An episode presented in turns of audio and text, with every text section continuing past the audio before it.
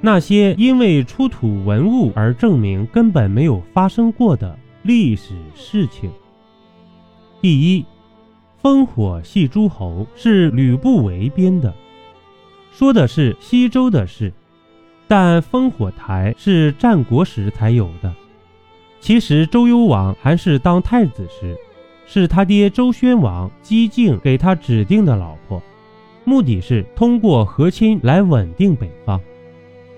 后来周幽王当了老大之后，喜欢褒姒和他的儿子，于是废除了王后申后和太子姬义舅。于是太子和自己老妈跑到舅舅西申侯家，西申侯就联络曾国和犬戎，攻进镐京，宰了周幽王，而褒姒被犬戎抓走，下落不明。西周彻底玩完。跟烽火没有任何关系。最早是秦朝的《吕氏春秋》上写的“击鼓戏诸侯”，后来被司马迁拿过来写在《史记》里。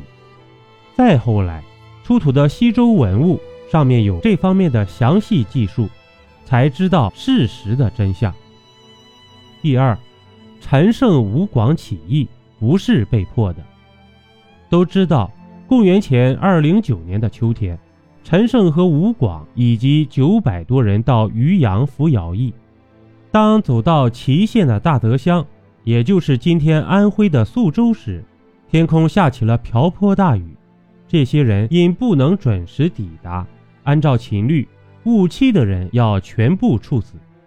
于是被逼无奈之下，才揭竿而起，并建立国号张楚。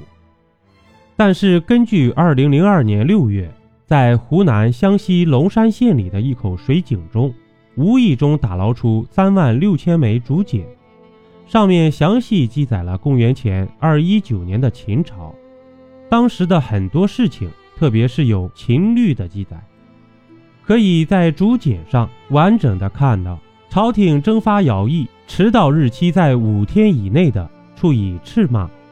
迟到的天数在五天以上、十天以内的，被处以缴纳一个盾牌，或者与盾牌价值相等的钱数。因下大雨、冰雹等因素而无法到达的，不受处罚。所以结论是，陈胜和吴广撒谎了。第三，孔子曰：“这不是我说的，《论语》是家喻户晓的。”到今天，很多行为规范还是深受《论语》的影响。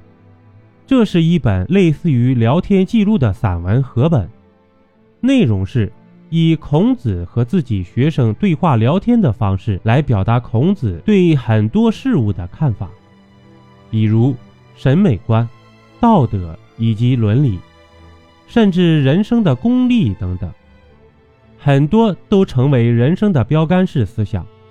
很多内容在小学和初中的语文课本上都没少背诵和默写。二零一一年三月，在江西南昌大唐坪乡，发现了西汉海昏侯刘贺的墓，在这里面出土了许多珍贵文物，同样出土有大量的竹简，而在这些竹简里最珍贵的价值就是有一本《齐论》。《论语》一共有三个不同的版本，分别是。古论、鲁论以及齐论。现在常见的是西汉张禹将鲁论和古论两个版本通过整理和参杂而成，再经过历代的儒家修改。至于齐论，早在三国时期就已经失传了，所以这个版本的发现才是目前最接近孔子原版的内容。比如在《论语》里。孔子说的话为“子曰”，是符合事实的，但是在里面称呼孔子为夫子，就莫名其妙了。因为夫子这个叫法是战国时期才有的，所以就能证明《论语》这本书是被很多人修改过的。而齐论的出土，让今天的人们能最大限度地看到孔子的原话。欢迎您收听由主播像素星座演播的免费有声小说《中国民间故事》。